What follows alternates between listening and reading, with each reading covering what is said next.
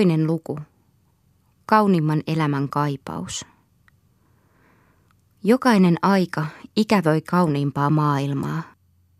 Mitä syvempään epätoivoon ja masennukseen ihmiset syöksee sekasortoinen nykyisyys, sitä hartaampaa on tuo ikävöinti. Keskiajan lopulla on elämän perussävynä katkera raskasmielisyys – Rohkeasta elämän ilosta ja lujasta luottamuksesta omaan tarmoon, sellaisena kuin se kaikuu renesanssin historiassa ja kautta valistusajan, on 15 vuosisadan ranskalaispurkundilaisessa piirissä tuskin jälkeäkään. Oliko elämä silloin todella onnettomampaa kuin muulloin? Toisinaan voisi niin ajatella. Mistä etsimmekin tietoa tuosta ajasta – historioitsijoilta, runoilijoilta, saarnoista, uskonnollisista traktaateista ja asiakirjoista.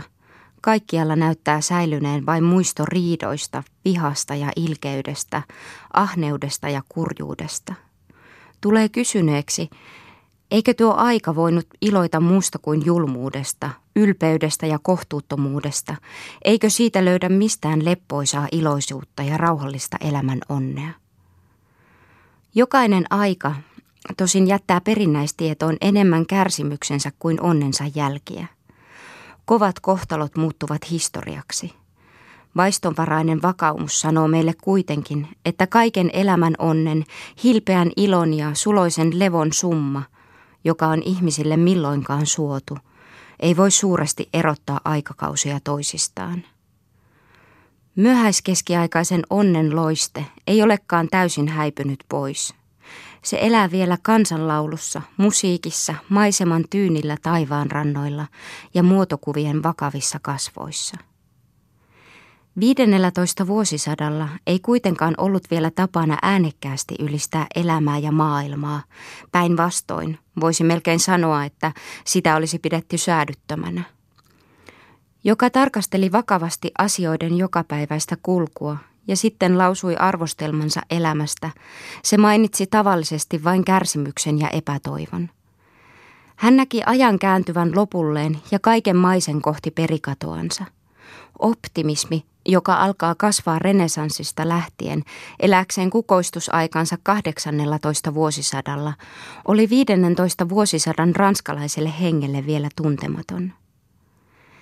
Keitä ovat ihmiset, jotka ensiksi puhuvat täysin toivorikkaasti ja tyytyväisesti omasta ajastansa? He eivät ole runoilijoita, vielä vähemmän uskonnollisia ajattelijoita, eivät valtiomiehiäkään, vaan oppineita, humanisteja. Antiikin jälleen löytyneen viisauden mieliin virittämä ilo saa ihmiset ensiksi ylistämään nykyisyyttänsä. Se on intellektuaalinen riemuvoitto. Ulrich von Höttenin tunnetulle huudahdukselle, oi vuosisata, oi kirjallisuus, on ilo elää, annetaan enimmäkseen liian laaja merkitys. Tässä riemuitsee ennemmin haltioitunut kirjailija kuin koko ihminen. 16 vuosisadan alusta voisi mainita useita sellaisia ajan ihanuudelle kohotettuja riemuhuutoja, mutta samalla kävisi aina ilmi, että ne tarkoittavat melkein yksinomaan jälleen saavutettua henkistä kulttuuria, eivätkä suinkaan ole elämän ilon koko täyteläisyyden dityrampisia ilmauksia. Humanistinkin elämänvirettä lieventää vielä vanha hurskas maailmasta luopuminen. Paremmin kuin Höttenin liian usein lainatusta lauseesta sen voi oppia tuntemaan Erasmuksen vuoden 1517 paikkeilla kirjoittamista kirjeistä – Hiukan myöhemmistä ei enää, sillä optimismi, joka oli saanut hänet ääntelemään niin iloisesti, hälvenee hänestä pian. En ole, kirjoittaa Erasmus vuoden 1517 alussa Wolfgang Fabricius Capitolle. Kovin kärkäs elämään, joko siitä syystä, että olen mielestäni jo elänyt melkein riittävästi aloitettuani 51. ikävuoteni, tai siksi, etten näe tässä elämässä mitään niin ihanaa tai miellyttävää, mitä kannattaisi tavoitella ihmisen, jonka kristinoppi on todella opettanut uskomaan, että niitä, jotka ovat täällä maan päällä voimiensa mukaan harjoittaneet hurskautta, odottaa paljon onnellisempi elämä. Siitä huolimatta minut saattaisi nykyisin melkein haluttaa tulla jälleen nuoreksi, vain sen tähden, että näen lähimmässä tulevaisuudessa koittavan tavallaan kultaisen aikakauden. Hän kuvailee sitten, kuinka yksimielisiä ja hänelle ylen rakkaaseen rauhaan taipuvia kaikki Euroopan ruhtinaat ovat, ja jatkaa. Minun tekee mieli lujasti toivoa, etteivät vain kunnolliset tavat ja kristillinen hurskaus, vaan myös puhdistettu ja aito kirjallisuus sekä hyvin kaunis tiede osaksi heräävät jälleen eloon, osaksi kehkeytyvät uudelta pohjalta, tietenkin ruhtinaiden suojeluksessa. Heidän hurskasta mieltänsä saamme kiittää siitä, että näemme mainioiden henkien kaikkialla heräävän ja nousevan esille sekä vannoutuvan yhdessä korjaamaan entisellensä parasta kirjallisuutta. Tässä tulee selvästi näkyviin se optimismin määrä, jonka 16 vuosisata tunsi. Renesanssin ja humanismin perusmieliala on aivan toista kuin se talttumaton elämänilo, joka tavallisesti katsotaan renesanssin pohjasävyksi. Erasmuksen elämänmyöntö on arkaa ja jäykänlaista ja ennen kaikkea hyvin älyperäistä. Sittenkin se on ääni, jota ei vielä kuultu Italian ulkopuolella 15 vuosisadalla. Ranskan ja Burgundin maiden henkiset edustajat vuoden 1400 tienoilla solvaavat elämää ja aikaa käyttäen varsin vahvaa väritystä ja on merkillistä, vaikka ei vailla rinnakkaistapauksia, ajatelkoon byronismia, että heidän mielensä on sitä mustempi, mitä lähempänä maailmallista elämää he ovat.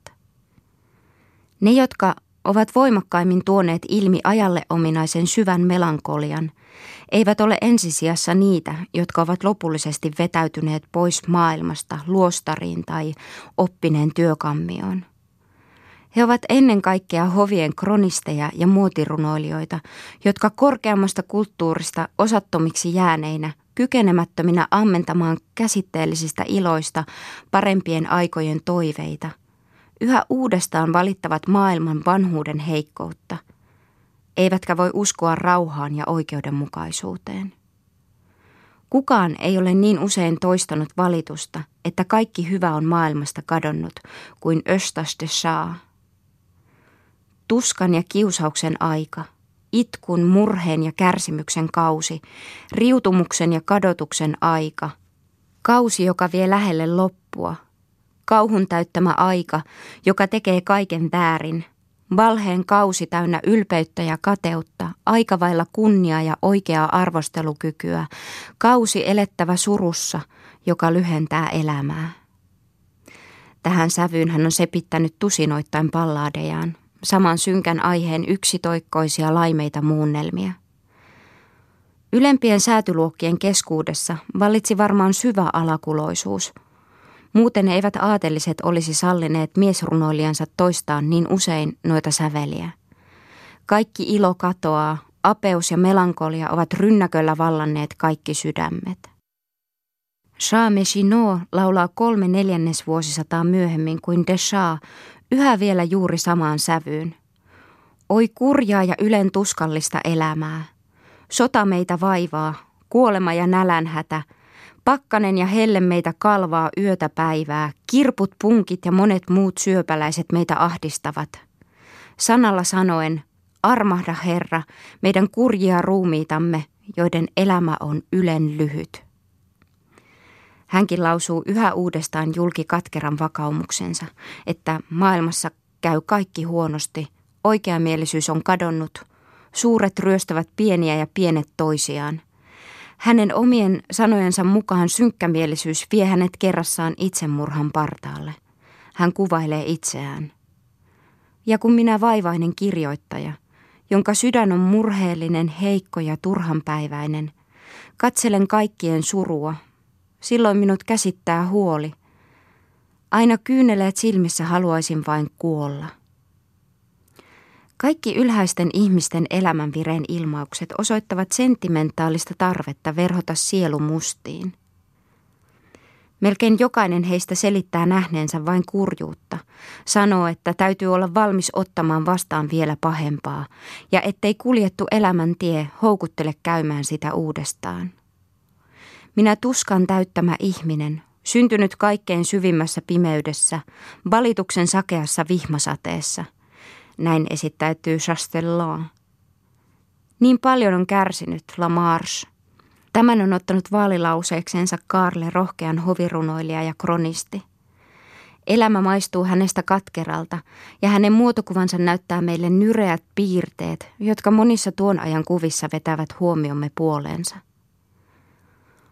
Onko toista ihmiselämää, joka olisi yhtä täynnä maallista ylpeyttä ja kerskuvaa nautinnon himoa ja samalla siinä määrin menestyksen kruunaamaa kuin Filip Hyvän.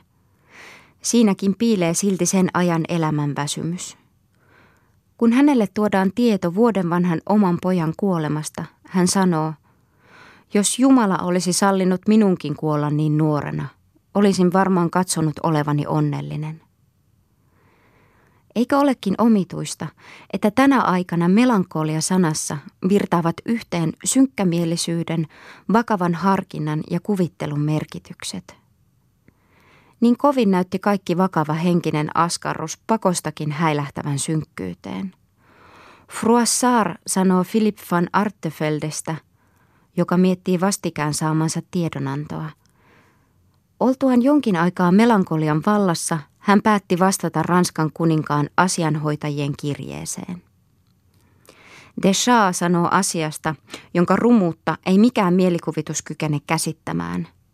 Kukaan maalaaja ei ole niin miraculieux, että voisi sen maalata. Näiden kyltyneiden, pettyneiden, väsyneiden ihmisten pessimismiin sisältyy uskonnollinen aines, mutta se on hyvin heikko – heidän elämän väsymyksensä ilmaisee varmaan myös lähenevän maailmanlopun odotusta, jota kerjäläismunkistojen uuteen kukoistukseen nousseet rahvalle pidetyt saarnat kaikkialla vuodattivat ihmisten mieliin entistä uhkaavampana ja mielikuvitukseen väkevämmin vetoavana. Tuota ajatusta olivat varmaan omansa vahvistamaan synkät ja sekasortoiset ajat sekä sodista johtuva kurjuus – 14 vuosisadan viimeisinä vuosina näyttää rahvan keskuudessa olleen vallalla usko, ettei kukaan ollut suuren skisman jälkeen enää päässyt taivaaseen. Hovielämän tyhjästä näennäisyydestä luopuminen kypsytti ilman muuta ihmisiä sanomaan hyvästi maailmalle. Tässä masentuneessa mielialassa, sellaisena kuin melkein kaikki ruhtinaiden palvelijat ja hovilaiset sen ilmaisevat, ei silti ole juuri ensinnäkään uskonnollista sisällystä. Uskonnolliset käsitykset ovat korkeintaan kevyesti sävyttäneet yleistä elämänväsymystä. Tämä halu sättiä elämää ja maailmaa on olennaisesti hyvin kaukana uskonnollisesta tietoisuudesta. Deschamps sanoo, että maailma on kuin lapsellinen vanhus. Aluksi se oli viaton, sitten pitkät ajat viisas, oikeamielinen, hyveellinen ja urhea – nyt se on pelkurimainen surkea ja veltto, vanha, himokas ja panetteleva. Näin vain narreja, naisia ja miehiä. Loppu lähestyy, totisesti. Kaikki käy huonosti. Tuo ei ole vain elämän väsymystä, vaan myös elämän pelkoa. Ihminen säikkyy elämää siihen välttämättä liittyvien tuskien vuoksi. Henkinen asennoituminen on sama kuin se, joka on buddhalaisuuden elämänkatsomusten pohjana. Arka jokapäiväisen elämän vaivojen väistäminen, suruun, sairauteen ja vanhuuteen kohdistuva pelko ja inho. Tämä elämän pelko on ominainen plaseerautuneille samoin kuin niille, jotka eivät ole milloinkaan sortuneet maailman kiusauksiin, koska ovat aina vetäytyneet syrjään elämästä. Deschamps runot ovat tulvillaan tuota elämän vaivaista parjausta. Onnellinen se, jolla ei ole lapsia, sillä pienet lapset merkitsevät vain parkua ja löyhkää, vaivaa ja huolta. Heille täytyy hankkia vaatteet, kengät ja ravinto.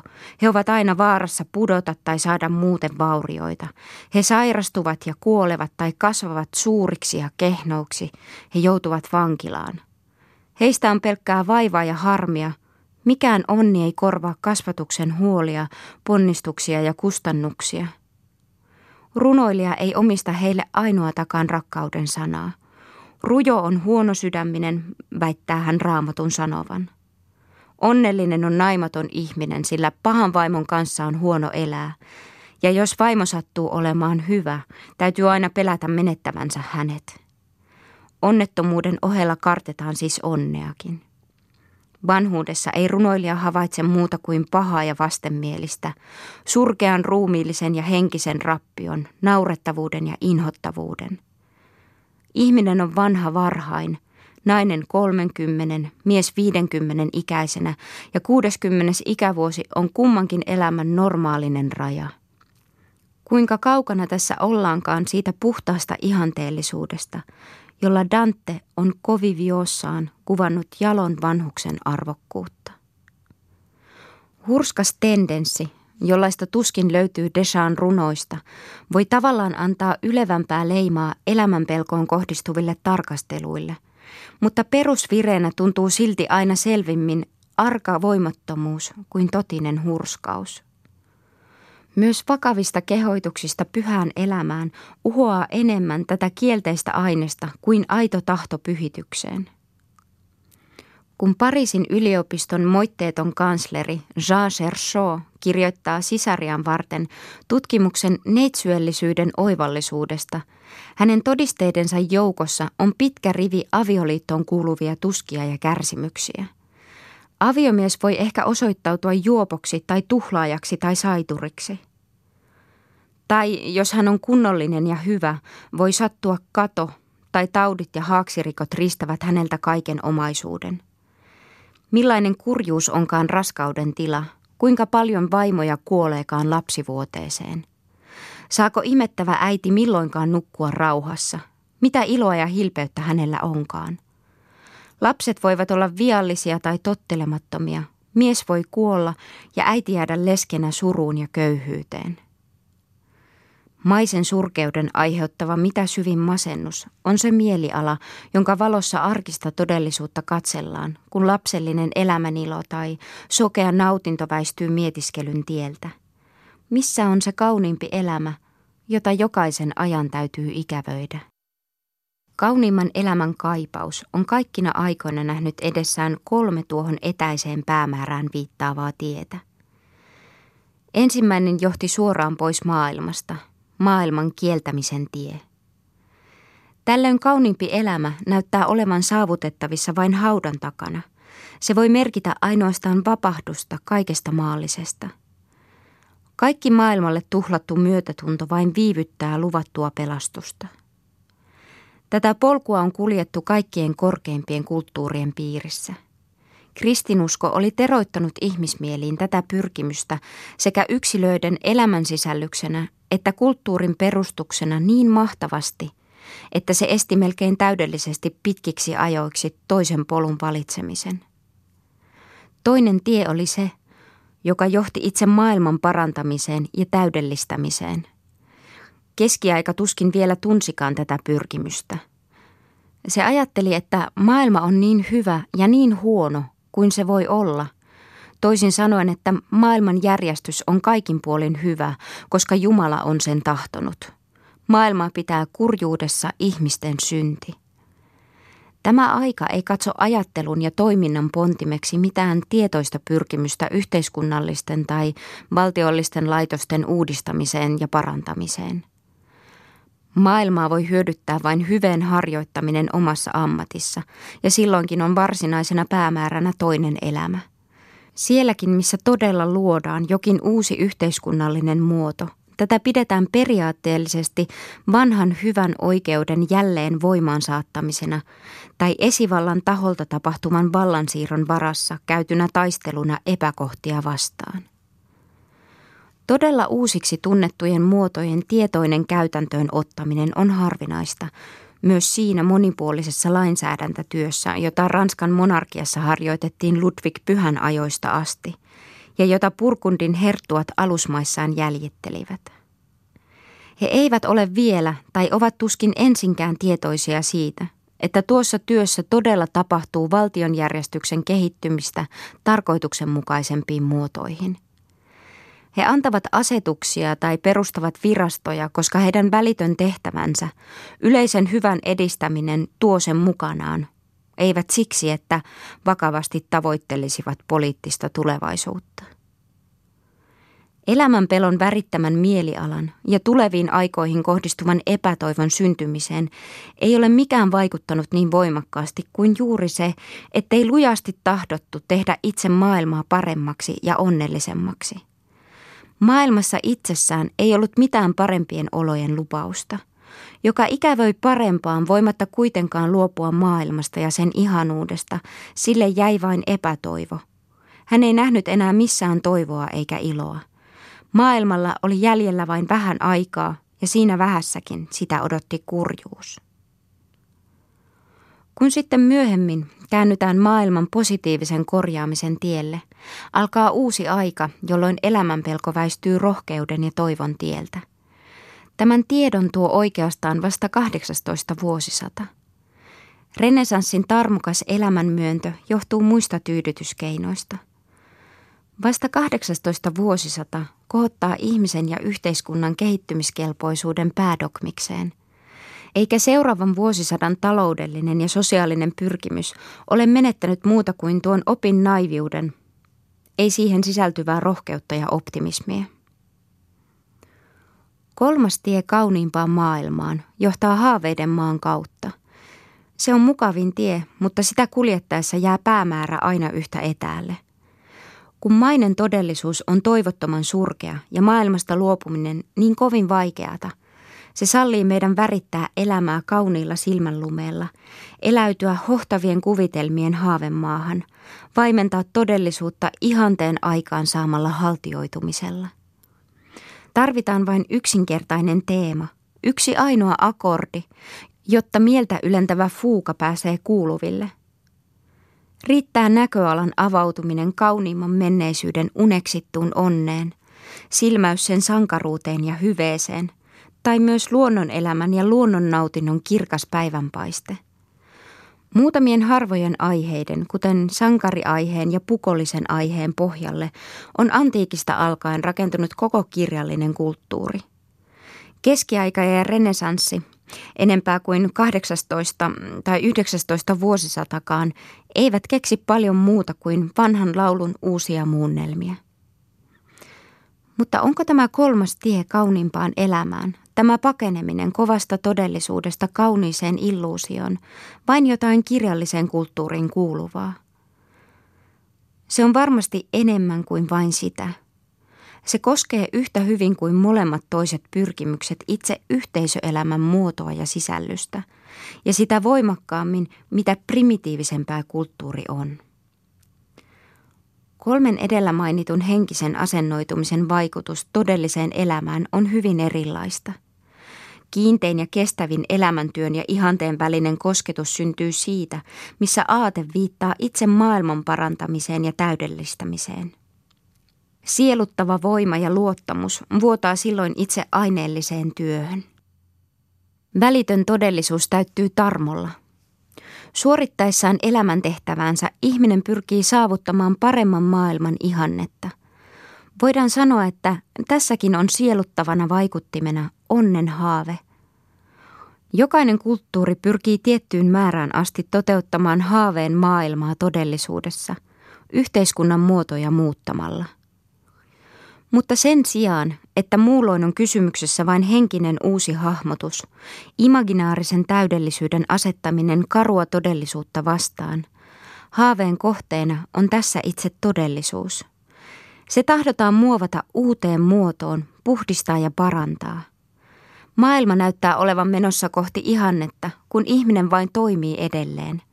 Ideaalinen elämänmuoto ei näytä olevan etäällä työtä tekevästä olemassaolosta, Todellisuuden ja haaveen välillä on vain heikko jännitys. Siellä, missä riittää suurimman mahdollisen tuotannon ja hyödykkeiden halvimman jakelun tavoittelu, elämän taiteelle asetetaan verrattain pienet vaatimukset. Siellä ei ihminen enää tunne tarvetta tekeytyä yleväksi tai sankariksi tai viisaaksi tai hovimaisen hienostuneeksi. Aivan toisenlainen on ensimmäisen näistä kolmesta henkisestä asennoitumasta, nimittäin maailman kieltämisen vaikutus todelliseen elämään.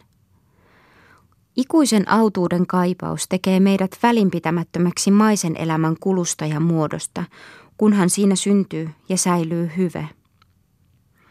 Elämän ja yhteiskunnan muodot jätetään silleen, mutta yritetään läpäistä niitä transcendentaalisella siveellisyydellä. Maailman karttaminen ei näin ollen vaikuta vain negatiivisesti kieltämisenä ja luopumisena, vaan säteilee myös takaisin maailmaan siunauksellisessa työssä ja käytännöllisessä armeliaisuudessa. Kuinka vaikuttaakaan sitten elämään kolmas asennoituminen, kauniimman elämän kaipaus uneksitun ihanteen mukaisesti? Se muuttaa elämänmuodot taiteen muodoiksi. Mutta se ei ilmaise kauneuden haavettansa vain taideteoksissa sellaisinaan. Se tahtoo jalostaa itse elämän kauneudella ja täyttää yhteiskunnallisen elämän leikillä ja muodoilla. Juuri tällöin asetetaan persoonalliselle elämäntaiteelle kaikkein korkeimmat vaatimukset, joita vain valiojoukko voi yrittää täyttää taiteellisessa elämänleikissä. Sankaria ja viisasta ei pysty elämässään jäljittelemään kuka tahansa. Elämän kaunistaminen heroisilla tai idyllisillä väreillä on kallista huvia ja se onnistuu yleensä vain hyvin osittaisesti – Pyrkimykselle kauneushaaveen todellistamiseen itse yhteiskunnan muodoissa on aristokraattinen luonne ominainen. Se on sen perivirhe, vitium originis. Näin olemme tulleet lähelle sitä kohtaa, josta tässä aiotaan tarkastella loppuvan keskiajan kulttuuria – aristokraattisen elämän kaunistamista ihanteen muodoilla, elämän keinotekoista valaisemista ritariromantiikalla, maailmaa naamioituneena pöytäseuran pukuun. Elämänmuodon ja todellisuuden välinen jännitys on äärimmäisen suuri. Valaistus on väärä ja räikeä. Kauniin elämän kaipausta pidetään renessanssin ominaisimpana tunnusmerkkinä – Siinä nähdään täydellisin sopusointu kauneuden janon tyydytyksessä sekä taideteoksessa että itse elämässä. Siinä taide palvelee elämää ja elämätaidetta enemmän kuin milloinkaan ennen. Mutta keskiajan ja renesanssin välinen raja on tässäkin vedetty liian jyrkästi – Intohimoinen halu verhota itse elämäkauneudella, hienostunut elämäntaide, elämän ihanteen monimuotoinen vaikutus, kaikki nämä ovat paljon vanhempia kuin Italian katrosentto. Elämän kaunistamisen motiivitkaan, joiden pohjalle firenzeläiset rakentavat edelleen, eivät ole muuta kuin vanhoja keskiaikaisia muotoja – Lorenzo de Medici tunnustaa vielä samoin kuin Carle Rohkea omakseen vanhan ritari-ihanteen jalona elämänmuotona. Viimeksi mainitun henkilön barbaarisesta komeudesta huolimatta Lorenzo tavallaan pitää häntä esikuvanaankin. Italia löysi uusia elämänkauneuden näköaloja, viritti elämän uuteen sävyyn, mutta se suhtautuminen elämään, joka tavallisesti merkitään renesanssille luonteenomaiseksi, pyrkimys oman elämän muovaamiseen taidemuodoksi, ellei kerrassaan sitä ylemmäksikin, ei suinkaan ole renesanssin keksintöä. Elämän kauneuden käsityksessä tapahtuva suuri jakautuminen kuuluu ennemmin renesanssin ja uuden ajan väliseen kauteen. Käänne on siinä, missä taide ja elämä alkavat erota toisistaan – Siinä, missä lakataan nauttimasta taidetta keskellä elämää, itse elämän ilon jalona osana, ja nautitaan siitä elämän ulkopuolella jonakin syvästi kunnioitettavana, jonka puoleen käännytään mielenylennyksen tai levon tuokioina. Vanha dualismi, joka erotti toisistaan Jumalan ja maailman, on siten tullut takaisin toisessa muodossa, taiteen ja elämän toisistaan erottamisena. Nyt on vedetty rajaviiva keskelle elämän nautintoja. Ne jaetaan tästä lähtien kahteen osaan, alempaan ja ylempään. Keskiajan ihmisestä ne kaikki olivat synnillisiä. Nyt ne kaikki katsotaan sallituiksi, mutta niiden arvostus on erilainen niiden suuremman tai vähemmän henkisyyden mukaan. Asiat, jotka voivat tehdä elämän nautittavaksi, pysyvät samoina. Ne ovat nyt kuten ennenkin kirjallisuus, musiikki, kuvaamataide, matkat, luonnonnautinto, urheilu, muoti, yhteiskunnallinen turhamaisuus, ritariostot, kunniavirat ja kokoukset ja aistien huumaaminen. Useimmista näyttää ylemmän ja alemman raja vielä nyt olevan luonnonnautinnon ja urheilun välillä. Mutta tämä raja ei ole selvä. Todennäköisesti luetaan urheilu ennen pitkää, ainakin sikäli kun se on ruumiinvoiman ja rohkeuden taidetta, yleisesti jälleen ylempiin nautintoihin. Keskiajan ihmisen mielestä raja kulki parhaassa tapauksessa heti kirjallisuuden jälkeen – Lukemisen nautintokin voi pyhittyä vain siten, että tavoiteltiin hyvettä tai viisautta, ja musiikki sekä kuvaamataide tunnustettiin hyviksi vain niiltä osiltaan, joilla ne palvelivat uskontoa. Nautinto sinänsä oli synnillistä. Renesanssi oli taistellut itsensä vapaaksi käsityksestä, jonka mukaan elämän ilo oli hylättävä olennaisesti synnillisenä – mutta ei ollut vielä osannut erottaa ylempää ja alempaa elämännautintoa toisistaan. Se tahtoi nauttia huolettomasti koko elämästä. Uusi jako johtuu renesanssin ja puritanismin välisestä kompromissista, johon uuden ajan henkinen asennoituminen pohjautuu. Se oli molemmin puolista antautumista, jossa toinen pani ehdoksi kauneuden pelastamisen, toinen synnin tuomitsemisen – Ankara puritanismi tuomitsi vielä, samoin kuin keskiaika, koko elämänkaunistuksen alueen täysin syndillisenä ja maailmallisena, ellei se esiintynyt nimenomaan uskonnollisissa muodoissa ja saanut pyhitystään käytettynä uskon palveluksessa. Vasta puritaanisen maailmankatsomuksen laimennuttua renesanssimainen vastaanottavuus kaikelle elämän ilolle sai jälleen jalansijaa, vieläpä enemmänkin kuin ennen sillä 18 vuosisadalta lähtien aletaan taipua näkemään luonnollisessa sinänsä eräs eettisen hyvän elementti, joka nyt yrittäisi vetää ylemmän ja alemman elämänilon rajaviivaa niin kuin eettinen tietoisuutemme sen meille sanelee. Se ei enää erottaisi taidetta aistinautinnosta, luonnonnautintoa ruumiinkulttuurista, ylevää luonnollisesta – vaan erottaisi vain itsekään valheellisen ja omahyväisen puhtaasta. Keskiajan lopulla, kun uusi henki alkoi herätä, oli periaatteellisesti yhä vielä mahdollinen vain vanha vaihtoehto, joko Jumala tai maailma, maisen elämän kaiken ihanuuden ja kauneuden täydellinen hylkääminen tai uskalias käsiksi käyminen sielulle koituvan vahingon uhalla. Maailman kauneuden teki sen tunnustettu synnyllisyys kaksin verroin viekoittelevaksi. Jos siihen antauduttiin, silloin siitä myös nautittiin rajattoman intohimoisesti. Mutta niiden, jotka eivät voineet jäädä vaille kauneutta, eivätkä kuitenkaan tahtoneet antautua maailmalle, täytyi aateloida kauneus. He voivat pyhittää koko sen taide- ja kirjallisuusryhmän, jossa ihailu oli nautinnon olemuksena asettamalla sen palvelemaan uskontoa. Ja jos maalausten ja miniatyyrien harrastajia todella innostikin värin ja viivan aikaansaama ilo, noiden teosten pyhä aihe poisti kuitenkin nautinnosta synnillisyyden leiman. Mutta miten olikaan sen kauneuden laita, jossa oli paljon synnillistä sisällystä – ritarillisen urheilun ja hovimuodin ruumiinpalvonta, ylpeys ja virkojen sekä kunnianosoitusten himo, rakkauden hurmaava tutkimaton syvyys, kuinka voitiinkaan tämä kaikki, minkä usko oli tuominut ja karkottanut, jalostaa ja ylentää? Tässä auttoi haaveiden maahan johtava keskitie. Kaikki verhottiin vanhojen fantastisten ihanteiden kauniiseen silmän lumeeseen. Kauniin elämän kultivointi sankariihanteen muodoissa on se piirre, joka liittää ranskalaisen ritarikulttuurin 12 vuosisadalta lähtien renesanssiin. Luonnon palvonta oli vielä niin heikkoa, ettei se ollut kyennyt täysin vakuuttuneesti palvelemaan alastonta maallista kauneutta, niin kuin kreikkalainen henki oli tehnyt.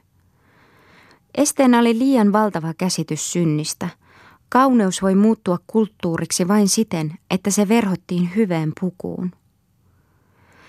Myöhemmin keskiajan koko aristokraattinen elämä, ajateltakoon Ranskaa ja Purkundia tai Firenzeä, on yritys leikkiä unen näköä. Aina samaa, vanhojen sankarien ja viisaiden unennäköä ritarista ja palkkapiiasta, yksinkertaisista ja tyytyväisistä paimenista. Ranska ja Purkundi esittävät näytelmän yhä vielä vanhaan tyyliin. Firenze runoilee annetusta aiheesta uuden ja kauniimman näytelmän. Aatelisten ja ruhtinaiden elämä on kehitetty korkeimpiin ilmaisumahdollisuuksiinsa – kaikki elämänmuodot on korotettu tavallaan mysteereiksi, kaunistettu väreillä ja koruilla, naamioitu hyveiksi. Elämän tapahtumat ja niiden meihin virittämät liikutukset on kehystetty kauniisiin ja mieltä ylentäviin muotoihin. Tiedän kyllä, ettei tämä kaikki ole yksin keskiajalle ominaista. Se on idullansa jo kulttuurin primitiivisissä vaiheessa. Sitä voi sanoa myös sinosieriksi ja pysantinismiksi – eikä se kuole keskiajan kuollessa. Siitä on todistuksena aurinkokuningas. Hovinpito on se alue, jolla elämänmuodon estetiikka voi täydellisimmin kehkeytyä. On tunnettu, kuinka paljon painoa Burgundin herttuat panivat kaikkeen, mikä koski heidän hovinsa komeutta ja loistoa. Sotaisen maineen jälkeen sanoo Chastellan, on hovinpito ensimmäinen asia, johon huomio kohdistetaan ja jonka järjestäminen ja hyvä hoito on mitä tähdellisintä. Karle rohkean seremoniamestari Olivier de la Marche kirjoitti Englannin kuninkaan Edward neljännen kehoituksesta traktaatin Herttuan hovinpidosta suositellakseen kuninkaan jäljiteltäväksi seremoniaalin ja etiketin esikuvaa. Habsburgit perivät Purkundista kauniisti järjestetyn hovielämänsä ja veivät sen Espanjaan ja Itävaltaan, joiden hoveissa se säilyi viime aikoihin saakka tuon vanhan tyylin suojavarustuksena. Kaikki ylistivät Purkundin hovia muita rikkaammaksi ja parhaiten järjestetyksi. Varsinkin Kaarle Rohkea, jonka väkivaltainen henki tahtoi luoda kuria ja säännönmukaisuutta – mutta joka ei jättänyt jälkeensä muuta kuin epäjärjestystä, harrasti intohimoisesti äärimmäisen muodollista elämää. Hän oli pukenut kauniiseen muotoon vanhan harhakuvitelman, että ruhtinas itse kuuntelee köyhien ja vähäväkisten valituksia ja käsittelee niitä viipymättä laillisessa järjestyksessä. Hän piti kaksi tai kolme kertaa viikossa aterian jälkeen julkisen audienssin, jossa kuka tahansa sai esittää hänelle anomuksiansa. Kaikkien hovin aatelisten täytyi olla läsnä. Kukaan ei uskaltanut jäädä pois. Huolellisesti arvonsa mukaan sijoitettuna he istuivat molemmin puolin käytävää, joka johti Herttuan korkealle istuimelle. Hänen jalkojensa eteen olivat polvistuneet molemmat anomusten esittelijät, audienssin valvoja ja sihteeri. Nämä lukivat ja ratkaisivat anomukset ruhtinaan käskyjen mukaan. Palustraadien aikana salin seinämillä oli alempi hoviväki. Chastellaa sanoo, että se tosin näytti suuremmoiselta, mutta ne, joiden oli pakko sitä katsella, ikävystyivät kelpo tavalla, eikä kronisti ole suinkaan varma siitä, että tällainen lainkäyttö johtaa hyviin tuloksiin. Hän ei ollut aikanaan nähnyt sellaista kenenkään muun ruhtinaan hovissa. Virkistyksenkin täytyi Kaarle rohkean hovissa saada tuo kaunis muoto. Tiettyinä päivän hetkinä hänellä oli tapana suunnata olonsa ja käytöksensä vakaviin keskusteluihin, ja leikkiä ja naurua siihen sekoittaen hän mielellään haasteli kauniisti sekä kehoitti aatelisiaan hyveeseen kuin puhuja ikään – ja tässä tarkoituksessa hänen nähtiin usein istuvan korkeaselustaisessa nojatuolissa sekä lausuvan edessään oleville aatelisille monenlaisista aiheista ja syistä johtuvia kehoituksia. Ja kaikkiaan ruhtinaana ja herrana hän oli kaikkia muita rikkaammin ja komeimmin pukeutunut. Tämä tietoinen elämäntaide on jäykistä ja naivista muodoistansa huolimatta oikeastaan täysin renesanssimainen. Se, mitä Chastellan sanoo Karlen korkeaksi sydämen ylhäisyydeksi, koska hänet nähtiin ja häntä katseltiin erikoisissa asioissa, on Burkhardin renesanssi-ihmisen karakteristinen ominaisuus. Hovitalouden hierarkkiset säännökset puhuvat rableemaisesta ylellisyydestä kosketellessaan aterioita ja keittiöitä. Ateria Karle rohkean hovissa kaikkine melkein liturgisen juhlavaan tapaan järjestettyine, leipävaraston hoitajien, paistinleikkaajien, juomanlaskijoiden ja keittiömestarien suorittaminen palveluksineen muistutti suuren ja vakavan näytelmän esitystä. Koko hovi aterioi kymmenhenkisinä ryhminä eri huoneissa saaden saman palvelun ja kestityksen kuin Herra, kaikki huolellisesti arvon ja säädyn mukaan järjestettynä. Kaikki oli säännelty niin hyvin, että nuo eri ryhmät voivat aterioituaan tulla oikeaan aikaan tervehtimään vielä pöydässä istuvaa herttua, antaakseen hänelle kunnian. Keittiössä Ajatelkoon seitsemällä jättiläsmäisellä tulisialla varustettua heroista keittiötä, Dishonin herttuapalatsin ainoata säilynyttä jäännöstä. Istuu virantoimituksessa oleva keittäjä lieden ja tarjoulupöydän välillä, mistä hän näkee kaikkialle huoneeseen. Kädessä hänellä täytyy olla iso puukauha, jota hän käyttää kahteen eri tarkoitukseen. Ensiksi liemen ja kastikkeiden maistamiseen, toiseksi ajakseen keittiöpalvelijoita toimittamaan heille kuuluvia tehtäviä ja tarpeen vaatiessa myös lyömäaseena. Harvinaisissa tilaisuuksissa esim. ensimmäisiä tryffeleitä tai ensimmäistä silliä nautittaessa keittäjä voi itsekin tulla tarjoilemaan soihtu kädessään. Tätä kaikkea meille kuvailevan hovilaisen mielestä nuovat pyhiä mysteerejä, joista hän puhuu kunnioittavasti ja tavallaan skolastisen tieteellisesti. Ollessani paasina, sanoo Lamarche, olin vielä niin nuori, etten ymmärtänyt arvojärjestys- ja seremonieli kysymyksiä.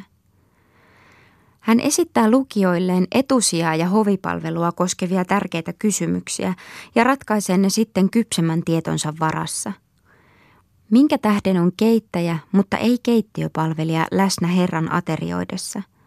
Miten on keittäjä otettava toimeensa?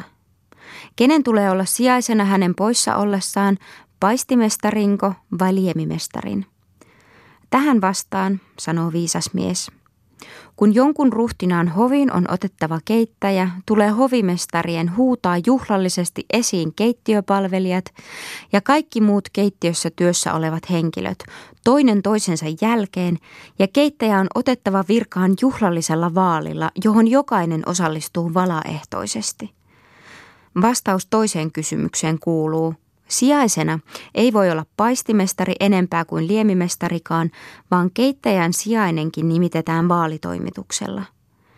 Minkä tähden ovat leipävarainhoitajat ja juomanlaskijat ensimmäisellä ja toisella arvosijalla ennen paistinleikkaajia ja keittäjiä? Sen tähden, että heidän virkansa koskee leipää ja viiniä, pyhiä asioita, joita sakramentin ylhäinen arvo kirkastaa.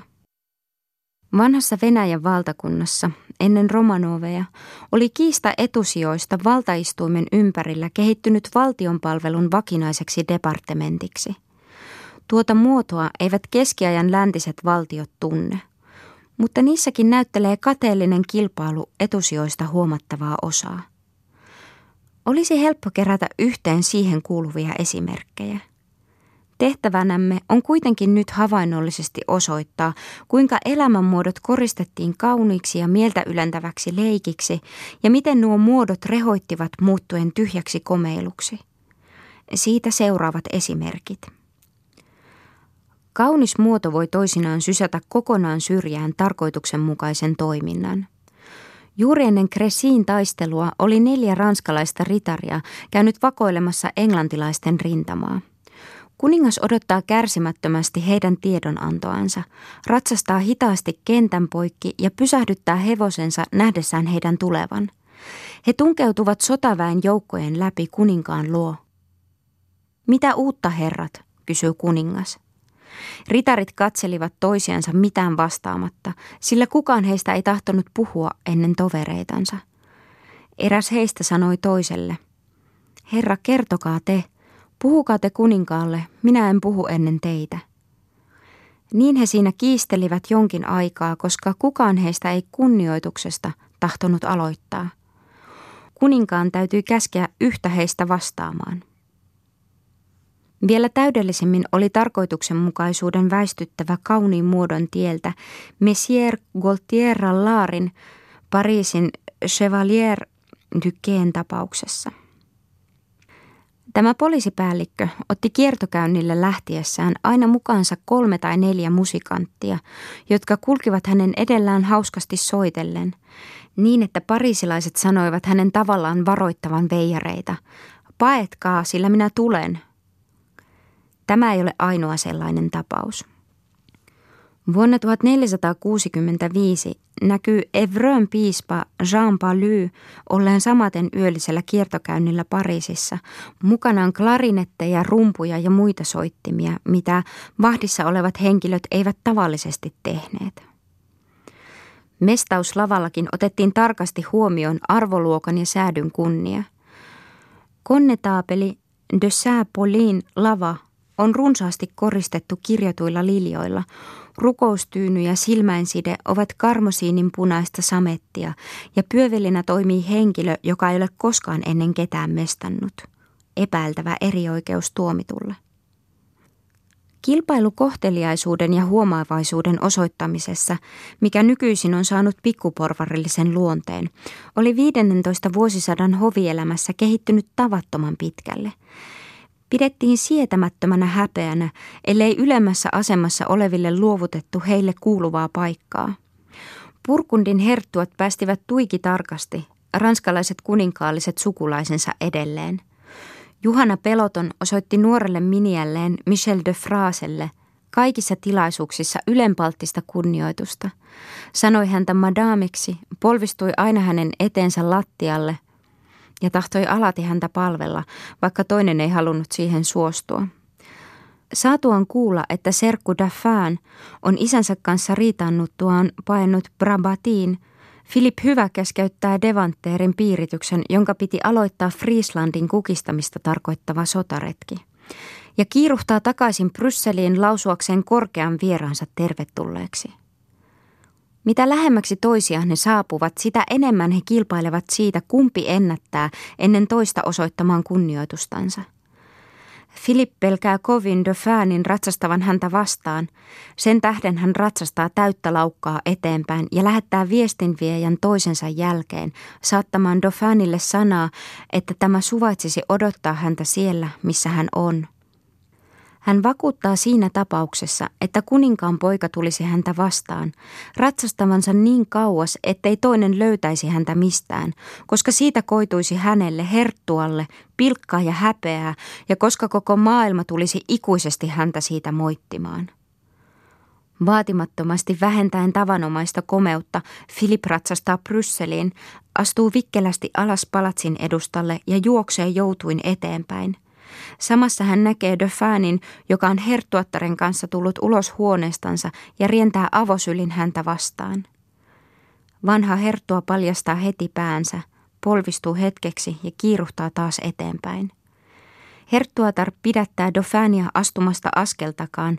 Dauphin tarttuu turhaan herttuan käteen estääkseen häntä polvistumasta ja yrittää saada hänet nousemaan siinä onnistumatta.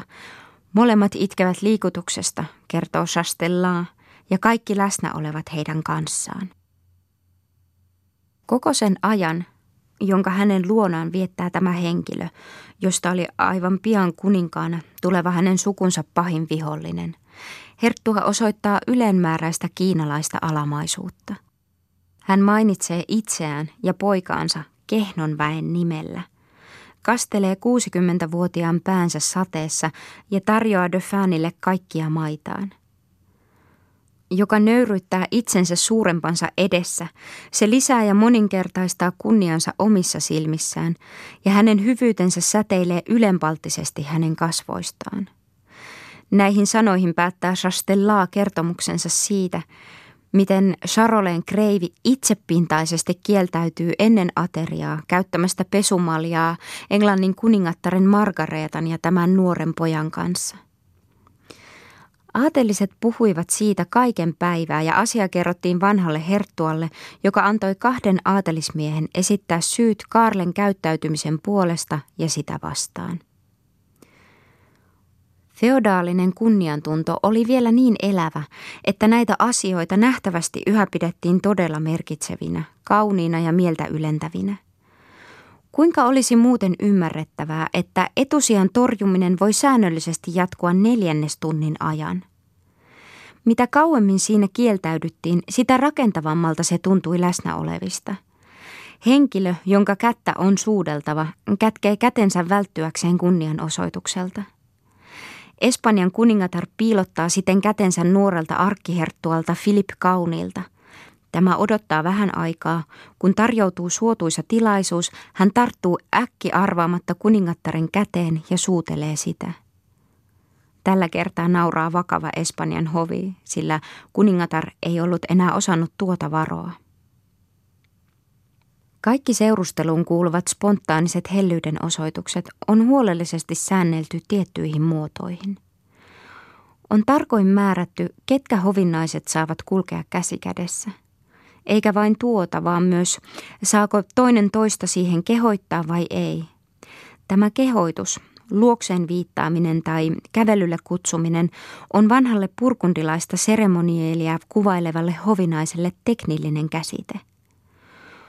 Muodollisuutta, jonka mukaan lähtevää vierasta ei saa päästää menemään, noudatetaan mitä kiusallisimpaan äärimmäisyyteen saakka – Ludwig 11 puoliso on muutamia päiviä Purkundin Filippin vieraana.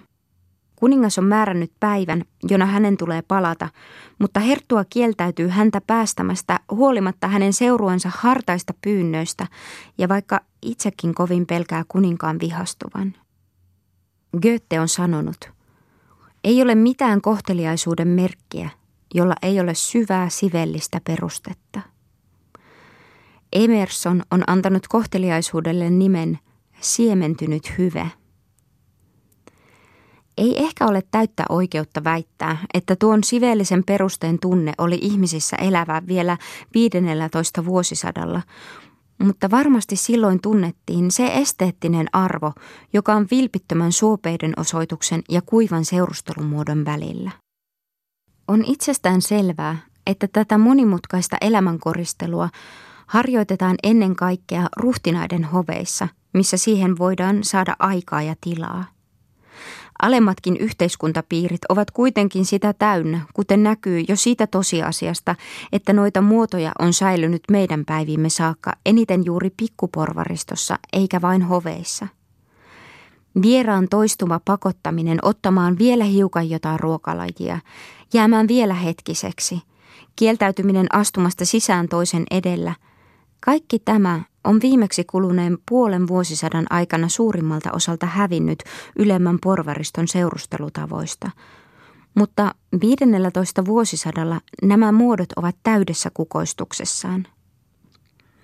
On kuitenkin huomattava, että vaikka niitä noudatetaan tuiki tarkasti, satiiri silti ivailee niitä täydellä voimallaan.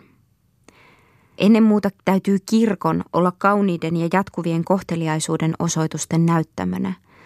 Ensinnäkin Ofraan toimituksessa. Kukaan ei tahdo ensimmäisenä laskea almujaan alttarille. Menkää edellä. En suinkaan. Menkää toki. Aivan varmasti teidän täytyy mennä, hyvä serkku. Ei, en mene. Kutsukaa naapurirouva, sillä hänen asiansa on uhrata ensin. Teidän ei pitäisi sitä suvaita, naapurirouva sanoo – se ei kuulu minulle, uhratkaa, sillä vain teidän tähtenne pappi joutuu odottamaan. Kun arvokkain henkilö viimein on mennyt edellä, nöyrästi vakuuttaen tekevänsä niin vain siksi, että asia lopulta tulisi päätökseen, kinastelu alkaa uudestaan, kun tarjotaan suudeltavaksi pacificaal, la paix, puinen, hopeinen tai norsuluinen pieni taulu, jota oli myöhemmällä keskiajalla alettu käyttää messussa Agnus Dein jälkeen sen sijaan, että rauhansuudelma oli aikaisemmin kulkenut suusta suuhun.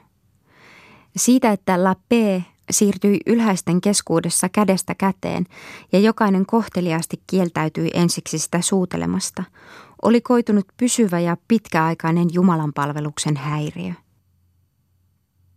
Nuoren naisen tulee vastata, ottakaa te se, minä en sitä ota, ylhäinen rouva. Kyllä, kyllä, ottakaa se rakas ystävä – Varmasti en sitä ota. Minuahan pidettäisiin narrina. Antakaa se neiti Marotelle. En suinkaan. Jeesus Kristus minua siitä varjelkoon. Ojantakaa se rouva Ermasaarille. ottakaa rouva. Pyhän Marian nimessä antakaa rauhantaulu Beillin rouvalle. Ei, ennemmin käskynhaltijan rouvalle. Tämä ottaa sen viimein. Pyhä maailmasta luopunut mies, Franciscus Paulalainen, katsoi hänkin velvollisuudekseen osallistua tähän veikistelyyn, ja hänen hurskaat ihailijansa pitävät sitä aitona nöyryyden merkkinä. Tästä näkyy, etteivät nämä muodollisuudet olleet vielä menettäneet kaikkea eettistä sisällystään. Näiden käyttäytymismuotojen merkitys selviää muuten täysin vasta siitä tosiasiasta, että ne olivat nurjana puolena kiivaissa ja vääjäämättömissä kiistoissa, joita kirkoissa syntyi samoista etusijoista, joita ihmiset niin kohteliasti yrittivät tyrkyttää toisillensa. Se oli vielä elävästi tunnetun aatelisen tai porvarillisen ylpeyden kaunista ja kiitettävää kieltämistä. Koko kirkossa käynti muuttui siten eräänlaiseksi menuetiksi, sillä kiista uudistui ulosmentäessä. Silloin syntyi kilpailu siitä, kuka sai ylempänsä kulkemaan oikealla puolellansa, kuka menisi edellä portaan yli tai kujan kautta. Kodin luo saavuttua täytyi, kuten espanjalainen tapa vieläkin vaatii, kehoittaa kaikkia seurassa olevia tulemaan sisään saamaan hiukan juotavaa ja toisten oli mitä kohteliaimmin kieltäydyttävä. Sitten täytyy heitä saatella vähän matkaa heidän kohteliasti yrittäessään sitä torjua. Kaikki nämä kauniit muodot tuntuvat tavallaan liikuttavilta, kun ottaa huomioon, että ne puhkeavat kukkaan väkivaltaisten ja intohimoisten ihmisten vakavasti taistellessa omaa ylpeyttänsä ja kiukkuansa vastaan. Ylpeyden muodollinen kieltäytyminen epäonnistuu monesti – Räikeä karkeus murtaa usein koristellut käyttäytymismuodot. Bayerin Juhana on vieraana Pariisissa. Suuret herrat järjestävät juhlia, jossa Liesen elekti voittaa pelissä kaikki heidän rahansa. Eräs prinssi ei voi sitä enää sietää, vaan huutaa, hitto viekö, mikä pappi tuo on, mitä? Pitääkö hänen viedä meiltä kaikki rahat? Siihen vastaa Juhana, minä en ole pappi enkä tarvitse teidän rahojanne. Hän otti ne ja heitti ympärilleen. Monet silloin ihmettelivät hänen suurta anteliaisuuttansa. Yhdellä nuaa lyö rautahansikkaallaan toista, tämän polvistuttua herttuan eteen häntä syyttämään. Paarin kardinaali sanoo kuninkaan edessä erästä saarnaajaa valehtelijaksi ja kehnoksi koiraksi. Muodollinen kunniantunto on niin voimakas, että etiketin rikkominen, kuten vielä nytkin useiden itämaiden kansojen keskuudessa, haavoittaa kuolettavan loukkauksen tavoin, koska se kumoaa oman korkean ja puhtaan elämän kauniin illuusion, joka ei milloinkaan kestä verhoamattoman todellisuuden kosketusta. Juhana pelottomalle luetaan lähtemättömäksi häpeäksi, että hän on tervehtinyt täydessä juhlaasussa häntä vastaan ratsastavaa Pariisin pyöveliä, kapluussaa, kuin aatelismiestä ja koskettanut hänen kättänsä. Vain pyövelin kuolema voi pyyhkiä pois tuon häväistyksen. Karle kuudennen kruunajaispäivänä vuonna 1380 pidetyillä juhlapäivällisillä – tunkeutuu Purkundin Filip väkivalloin kuninkaan ja Ansuun herttuan väliin, paikalle, joka hänelle päärien duajenina kuuluu. Herttuen seurueet tulevat jo huutaen ja uhaten sisään ratkaistakseen riidan väkivoimin, mutta kuningas saa purkundilaisen tyyntymään suostumalla hänen vaatimukseensa. Ei edes sotaretken vakavassa elämässä sallita mitään käyttäytymismuotojen rikkomista – Englannin kuningas panee pahakseen, kun Lil Adam tulee hänen eteensä yllään harmaanvalkoinen puku ja katselee häntä kasvoihin. Eräs englantilainen sotapäällikkö lähettää piiritetystä saansista tulleen rauhanneuvottelijan parturin käsiteltäväksi. Aikalaistensa ylistämä Purkundin hovin mainio järjestys saa täyden merkityksensä vasta sitten, kun siihen verrataan paljon vanhemmassa Ranskan hovissa tavallisesti vallinnutta sekasortoa. Deschamps valittaa muutamissa pallaadeissaan hovielämän kurjuutta, ja hänen valituksensa merkitsevät hiukan enemmän kuin tavanomainen hovilaisen elämän moittiminen, josta puhutaan tuonnempana. Huono ravinto ja huono asunta – Aina melua ja häiriötä, kirosanoja ja riitoja, kateutta ja pilkkaa. Se on synnin räme, helvetin portti. Vaikka kuninkuus saa osakseen pyhää kunnioitusta ja vaikka suuremmoiset seremoniat kootaan komeaksi järjestelmäksi, hyvä käytös kärsii usein surkean haaksirikon kaikkein juhlallisimmissakin tilaisuuksissa. Kun Karle VI vuonna 1422 haudataan Saint-Denis luostariin, syntyy luostarin munkkien ja Pariisin suolanmittaajien ammattikunnan kesken suuria riitoja juhlapuvusta ja muista vaatekappaleista, jotka peittävät kuninkaan ruumista. Kumpikin puolue väittää niiden oikeuden mukaan kuuluvan itselleen. Niitä kiskotaan ja kiistelijät ovat joutumaisillaan käsikähmään, mutta Bedfordin herttua jättää riidan tuomioistuimen ratkaistavaksi. Ja ruumis haudattiin. Tällaiset jonkin juhlan varusteiden omistusoikeutta koskevat mellakat kuuluivat tavallaan asiaan. Muodon rikkominen oli itse muuttunut muodoksi. Yleinen julkisuus, joka oli vielä 17 vuosisadalla kaikissa kuninkaan elämän tärkeissä tapahtumissa välttämätön, oli syynä siihen, että juuri kaikkein suurimmissa juhlatilaisuuksissa ei useinkaan ollut minkäänlaista järjestystä. Kruunajaispäivällisillä vuonna 1380 tunkeutuu paikalle niin paljon katselijoita, osanottajia ja palvelijoita, että tähän tarkoitukseen määrättyjen kruunun palvelijoiden Konnetaabelin ja Marsalkka de Sancerren täytyy tarjoilla ruokia ratsun selässä istuen. Kun Englannin Henrik VI kruunataan Pariisissa kuninkaaksi, väkeä työntyy jo varhain aamulla palatsin suureen saliin katselemaan, sieppaamaan ja maistelemaan jotain. Parlamentin herrat, Kauppiaskunnan esimies ja neuvosmiehet pääsevät hädintuskin tungoksen halki ruokasaliin ja huomaavat sinne päästyänsä, että heille määrätyissä pöydissä istuu kaikenlaisia käsityöläisiä. Näitä yritetään ajaa pois, mutta kun saatiin nousemaan yksi tai kaksi heistä, toiselle puolelle istuitui heitä seitsemän tai kahdeksan. Ludwig 11 kuninkaaksi vihittäessä on varoen suljettu Räässin katedraalin ovet jo varhain ja asetettu niille vartioita niin, ettei kirkossa voi olla ihmisiä enempää kuin kuorin hyvin mahtuu. Mutta väkijoukko patoutuu pääalttarin luo, missä voitelu tapahtuu niin tiukasti, että prelaatit, jotka seisovat arkkipiispan vieressä, voivat tuskin liikkua, ja kunniatuoleissaan istuvat kuninkaalliset prinssit joutuvat ahdinkoon. Pariisin kirkko voi vain vastahakoisesti sietää, että se oli yhä vielä vuoteen 1622 Sansin arkkihiippakunnan alainen. Arkkipiispan annettiin kaikin tavoin huomata, ettei haluttu paljoakaan tietää hänen arvovallastansa ja vedottiin Paavin vapautuspäätökseen – Helmikuun toisena päivänä 1492 on Sansin arkkipiispa toimittanut messun Pariisin Notre Damessa kuninkaan läsnä ollessa. Ennen kuin tämä on vielä ennättänyt poistua kirkosta, arkkipiispa vetäytyy kansaa siunaten takaisin ja hänen edellään kannetaan piispanristiä. Kaksi tuomioherraa ja suuri joukko kirkonpalvelijoita tunkeutuu esiin. He käyvät käsiksi ristiin ja tärvelevät sen – Vääntävät sijoiltaan kantajansa käden ja saavat syntymään suuren mellakan, jossa arkkipiispan palvelijoilta revitään hiukset päästä. Kun arkkipiispa yritti saada riitaa loppumaan, he tulivat hänen luoksensa sanomatta hänelle mitään.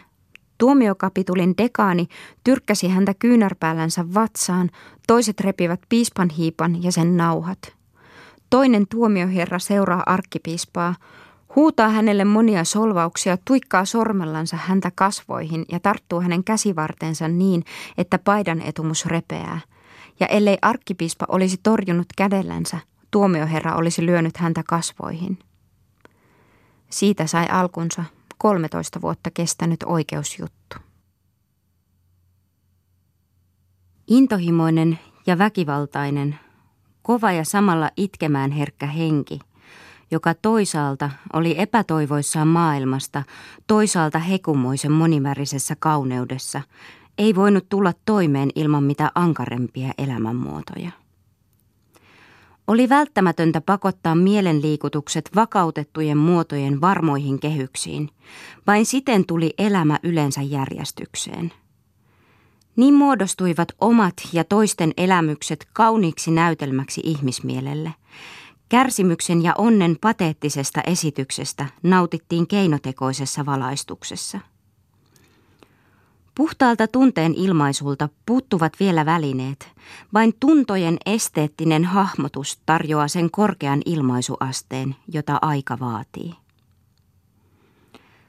Tarkoituksena ei tietenkään ole sanoa, että kaikilla noilla elämänmuodoilla, ennen muuta niillä, jotka kuuluvat syntymän, avioliiton solmimisen ja kuoleman suuriin pyhiin tapahtumiin, olisi niitä perustettaessa ollut sellainen merkitys.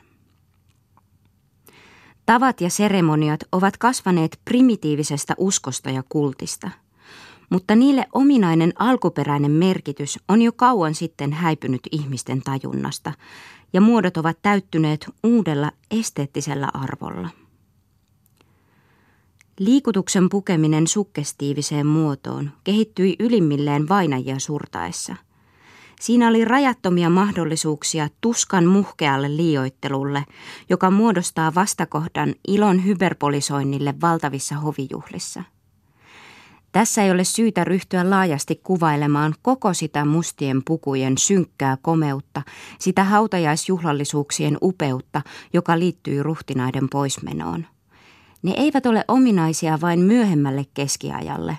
Monarkiat ovat säilyttäneet ne meidän päivimme saakka, ja porvarilliset ruumisvaunut ovat vieläkin jäännös niistä.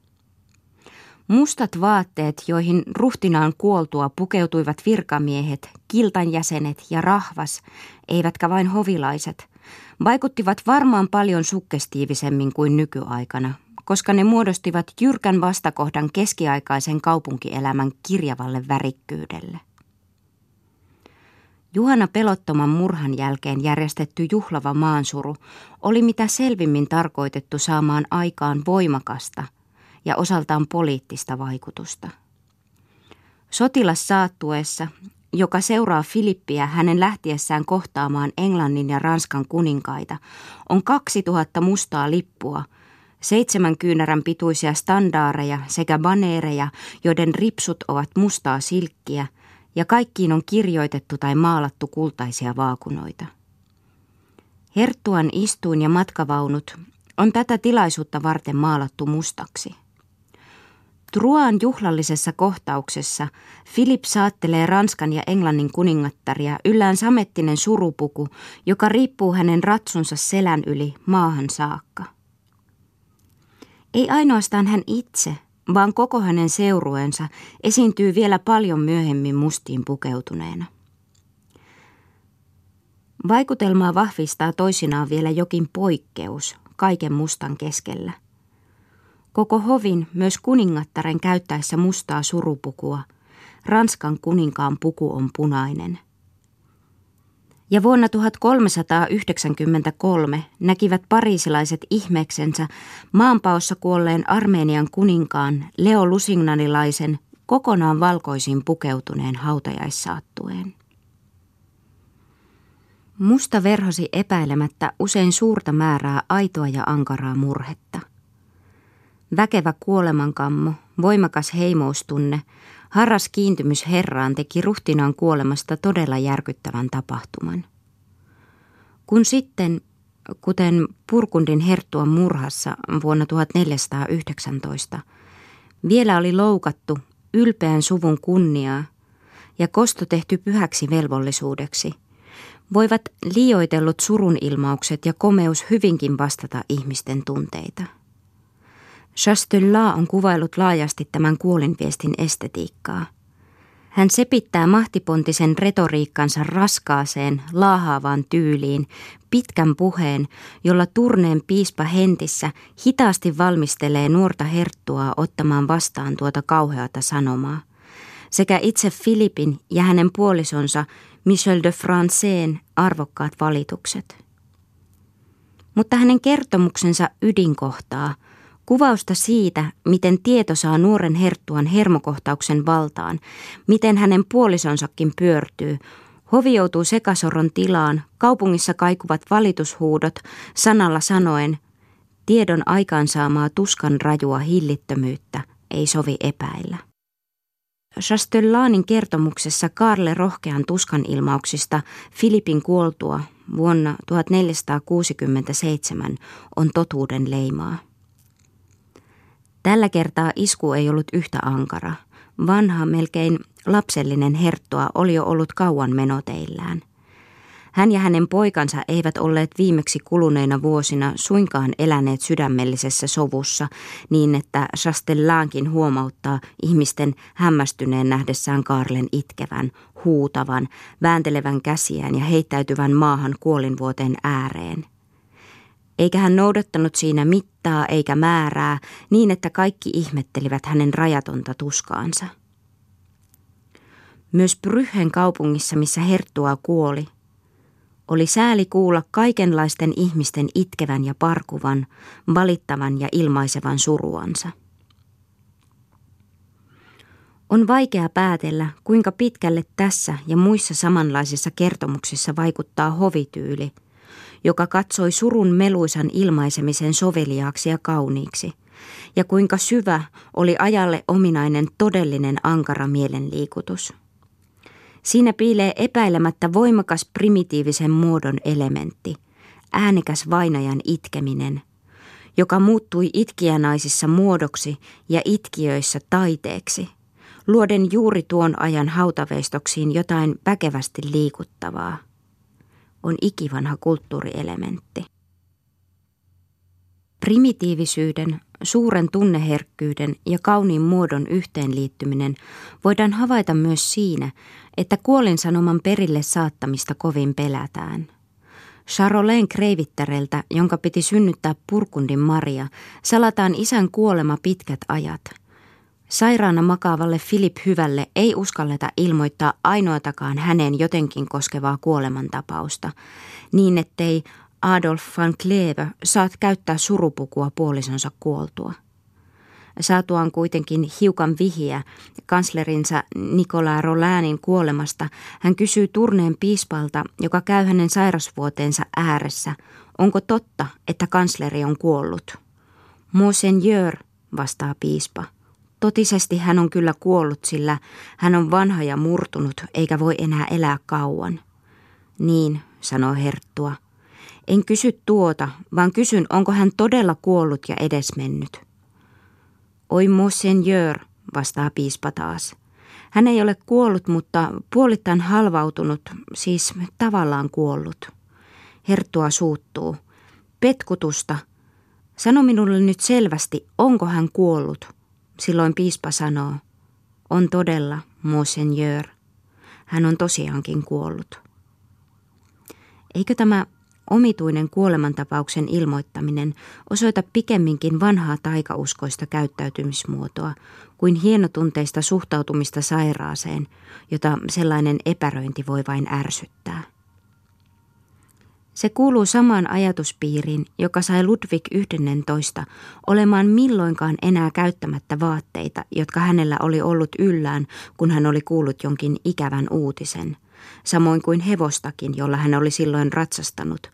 Vieläpä pakotti hänet hakkauttamaan kokonaisen metsäpalstan Lohösissä, missä hänelle oli tuotu tieto vastasyntyneen poikansa kuolemasta. Herra kansleri, kirjoittaa hän 25. päivänä toukokuuta 1483.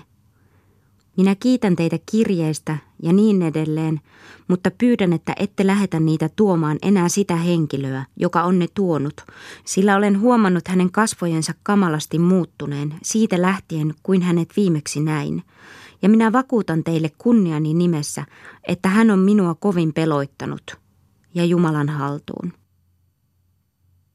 Piilköön surumenoissa muuten mitä vanhoja tapukäsityksiä tahansa – niiden elävä kulttuuriarvo on siinä, että ne antavat surulle muodon, muovaavat sen kauniksi ja yleväksi.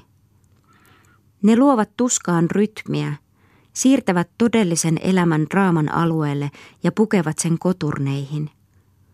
Primitiivisessä kulttuurissa, ajattelen esimerkiksi iiriläistä, surumenot ja runollinen vainajan valitus muodostavat vielä kokonaisuuden.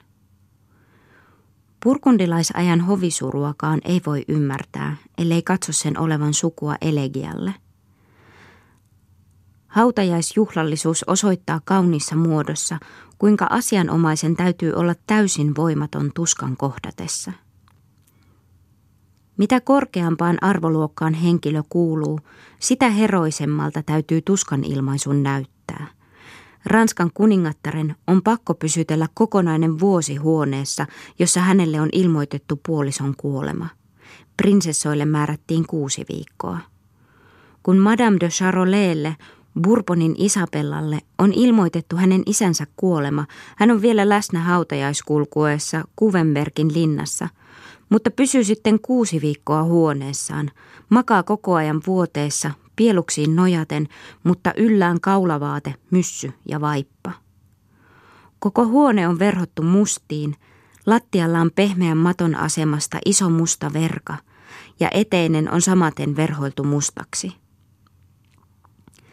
Aatelisrouvat jäävät vain miehensä kuoltua kuudeksi viikoksi vuoteeseen – isän tai äidin kuoltua ainoastaan yhdeksäksi päiväksi, ja istuvat kuudesta viikosta jäljellä olevan ajan vuoteen ääressä isolla mustalla veralla. Vanhimman veljen kuoltua ollaan kuusi viikkoa huoneessa, mutta ei vuoteessa. On hyvin ymmärrettävää, että aikana, joka piti kunniassa niin korkeaa seremonielia, Yhä uudestaan mainittiin kaikkein pahimpana vuoden 1419 murhaan liittyvänä seikkana, että Juhana Peloton oli haudattu yllään vain nuttu, housut ja kengät. Kauniisiin muotoihin puettu ja niissä muokattu liikutus häviää samalla helposti. Kun pyritään dramatisoimaan elämää, jää jäljelle kulissien takainen alue, jossa jalosti säännöstetystä paatoksesta ei välitetä. Erotetaan toisistaan naiviin tapaan juhlavuus ja todellinen elämä, joka tulee merkittävästi ilmi kaikkea tuota komeilua ylhäisinä mysteereinä kunnioittavan vanhan hovinaisen Alinor de Pointien teoksessa. Kuvailtuaan Bourbonin Isabellan upeata surua hän jatkaa. Ollessaan yksityishenkilönä, Madame ei suinkaan maannut aina vuoteessa eikä oleskellut samassa huoneessa. Prinsessa ottaa vastaan tuossa juhlaasussa, mutta se on vain kaunis muodollisuus. Alinor sanoo myös, on soveliasta käyttää surupukua kaksi vuotta puolison kuoleman jälkeen, ainakin siinä tapauksessa, ettei mene jälleen naimisiin.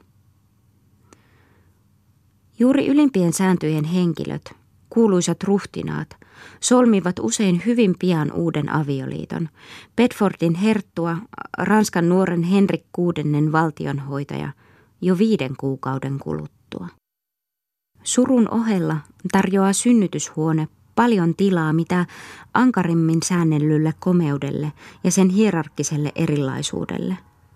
Värit ovat määrätyt – Vihreä, joka oli vielä 19. vuosisadalla porvarillisen lapsivuoteen ja liinavaatteiden lämmittäjän tavallinen väri, oli 15. vuosisadalla kuningattarien ja prinsessojen erioikeutena. Ranskan kuningattaren synnytyshuone on verhoiltu vihreällä silkillä, aikaisemmin kokonaan valkoisella. Kreivittärilläkään ei saa olla vihreää huonetta – kankaat, turkikset sekä peitteiden värit on määrätty. Bourbonin Isabellan tarjoulupöydällä palaa jatkuvasti hopeisissa jalustoissa kaksi isoa kynttilää, sillä synnytyshuoneen ikkunaluukut avataan vasta kahden viikon kuluttua. Huomattavampia ovat kuitenkin upeat makuusiat, jotka jäävät tyhjiksi, niin kuin vaunut Espanjan kuningasta haudattaessa – Nuori äiti makaa kusettella takan edessä ja lapsi, purkundin Maria, kätkyessä lastenhuoneessa. Mutta synnytyshuoneessa on sitä paitsi valmiina ottamaan vastaan nukkujia kaksi isoa vuodetta, joissa on taiteellisesti laskostetut vihreät uutimet. Ja lastenhuoneessa samoin kaksi isoa vihreällä ja sinipunaisella verhottua sänkyä – sekä vielä iso vuode eteishuoneessa, joka on kokonaan verhoiltu karmosiinin värisellä atlassilkillä. Ytrehtiläiset olivat aikoinaan lahjoittaneet seinäverhot Juhana Pelottomalle ja huonetta sanottiin siitä syystä Ytrehtin huoneeksi. Kastejuhlallisuuksien aikana vuoteet ovat seremoniallisessa käytössä. Elämänmuotojen estetiikka ilmeni jo kaupungin ja maaseudun jokapäiväisessä ulkonäössä. Kankaiden, turkisten ja värien ankara hierarkia tarjosi eri säädyille ulkoiset kehysteet, jotka lisäsivät ja varjelivat arvokkuuden tunnetta. Mielenliikutusten estetiikka ei rajoittunut syntymän, häiden ja kuoleman juhlallisiin iloihin ja suruihin, joissa välttämättömät seremoniat vaativat komeilua. Jokainen luonteeltaan eettinen tapahtuma nähtiin kernaasti kauniksi suunnitellussa muodossa. Sellaista aineesta sisältyy ihailuun, joka kohdistuu pyhimysten nöyryyteen ja itsensä kidutukseen, syntiseen katumukseen ja Agnes Sorelin omista synneistä johtuvaan hyvin kauniiseen murheeseen. Jokainen elämän asennoituma stilisoidaan – sen sijaan, että nykyisin halutaan salata ja häivyttää näkyvistä intiimit suhteet, täällä pyritään muovaamaan ne tiettyyn muotoon ja toistenkin katseltavaksi näytelmäksi. Niin on ystävyydelläkin 15 vuosisadan elämässä kauniisti kehitelty oma muotonsa. Vanhan veri- ja aseveljöiden ohella, joita pidettiin arvossa sekä kansan että aateliston piirissä, tunnetaan sentimentaalisen ystävyyden muoto, joka ilmaistaan minjoon sanalla. Ruhtinaallinen minjoon on säännös, joka on pysynyt voimassa koko 16 vuosisadan ja osan seuraavaa. Se on Englannin Jaakko ensimmäinen suhde Robert Carriin ja Georges Villiehen, myös Wilhelm Oranialaista Karle viidennen hallituksesta luopuessa on katseltava tältä näkökannalta. Shakespearein loppiaisaatto tulee ymmärrettäväksi vain siten, että ajateltaessa herttuan suhtautumista otaksuttuun Cesarioon otetaan huomioon tämä tietty sentimentaalisen ystävyyden muoto. Tämä suhde käsitetään hovimaisen rakkauden paralleelimuodoksi. Ellei sinulla ole daamia eikä minionia, sanoo Chastellaa. Ei ole silti jälkeäkään vihjauksesta, joka sijoittaisi sen kreikkalaisen ystävyyden rinnalle. Kaiken epäluulon saa vaikenemaan se, että minionismia käsiteltiin niin julkisesti aikana, joka kovin inhosi Krimään nefandumia. Perhardinus Sienalainen mainitsee maanmiehilleen, joiden keskuudessa sodomia oli hyvin laajalle levinnyt, esikuvana Ranskan ja Saksan, missä sitä ei tunneta. Vain jotakuta kovin vihattua ruhtinasta syytetään joskus luvattomasta seurustelusta julkisen suosikin kanssa. Esimerkiksi Englannin Richard toista hänen suhteistansa Robert de Ferreen. Tavallisesti suhde on viaton, se tuottaa suosiota nauttivalle kunniaa ja hän itse tunnustaa sen – Komin kertoo, miten hänelle koitui kunnia Ludwig 11 osoittamasta kuninkaallisesta suopeudesta, kun hän sai käyttää samanlaista vaatetusta kuin viimeksi mainittu. Tämä näet on puheenalaisen suhteen vakituinen merkki. Kuninkaalla on aina oma virallinen minioninsa, joka käyttää samanlaista vaatetusta kuin hän ja johon hän vastaanotoissa nojaa. Usein ovat ystävykset myös samanikäisiä, mutta eri arvoluokkiin kuuluvia henkilöitä, jotka pukeutuvat yhtäläisesti ja nukkuvat samassa huoneessa, toisinaan samassa vuoteessakin. Sellainen kiinteä ystävyys liittää toisiinsa Casteur de Fuan ja hänen äpäräveljensä saaden traagillisen lopun, Orleansin Ludwigin ja Pierre de Graonin, Gleven nuoren herttuan ja Jacques de Lalanin – Samaten on ruhtinattarilla uskottu ystävätär, joka pukeutuu heidän tavallaan ja jota sanotaan minjoniksi. Kaikki nämä kauniisti stilisoidut elämänmuodot, joiden piti kohottaa karu todellisuus jalon sopusoinnun piiriin, olivat suuren elämäntaiteen osia, mutta eivät päässeet välittömästi ilmenemään taiteessa, tämä sana ymmärrettynä suppeammassa merkityksessään. Seurustelun muodot, joissa oli pakottoman altruismin ja toiseen henkilöön kohdistuvan avuliaan hyväksymisen ystävällistä leimaa, hovin komeus ja hovietiketti, niiden hieraattinen majesteetti ja vakavuus, häiden ja synnytyshuoneen iloinen koreus, kaikki tuo on mennyt menojaan kauneudessa, jättämättä suoranaisia jälkiä taiteeseen ja kirjallisuuteen. Niitä yhdistävä ilmaisuväline ei ole taide, vaan muoti. Muoti tosin on yleensä paljon lähempänä taidetta kuin akateeminen estetiikka haluaa myöntää. Ruumiin kauneuden ja ruumiin liikunnon keinotekoisena korostajana se liittyy kiinteästi erääseen taiteeseen, nimittäin tanssiin, mutta muodin tai sanokaamme mieluummin vaatetuksen alue, on 15 vuosisadalla muutenkin lähempänä taiteen piiriä kuin olemme taipuvaisia ajattelemaan. Ei ainoastaan siksi, että runsas jalokivien käyttö ja metallista valmistetut sotaasut tuovat pukuihin nimenomaan taideteollisen elementin. Muodilla ja varsinaisella taiteella on yhtenäisiä olennaisia ominaisuuksia – Tyyli ja rytmi ovat kummassakin yhtä välttämättömiä. Myöhäinen keskiaika ilmaisi vaateparsissaan jatkuvasti niin suurta elämäntyylin määrää, että jokin meidän päiviemme kruunajaisjuhla on siitä enää vain kalpeata kajastusta. Jokapäiväisessä elämässä ilmaisivat erilaiset turkikset ja värit, viitat ja päähineet säätyjen ankaraa järjestystä, komeilevia virka-arvoja – ilon ja tuskan tilaa, ystävien ja rakastavien helliä suhteita. Kaikkien elämänolojen ja elämänsuhteiden estetiikka oli kehitelty niin tarkasti kuin suinkin mahdollista. Suru taas sai sitä paitsi tehoisan ilmaisumahdollisuuden hautajaismuistomerkissä. Surun kulttuuriarvoa lisäsivät sen suhteet Jumalan palvelukseen. Mutta vielä rikkaampaan esteettiseen kukoistukseen puhkesivat nämä kolme elämän elementtiä. Urhoollisuus, kunnia ja rakkaus.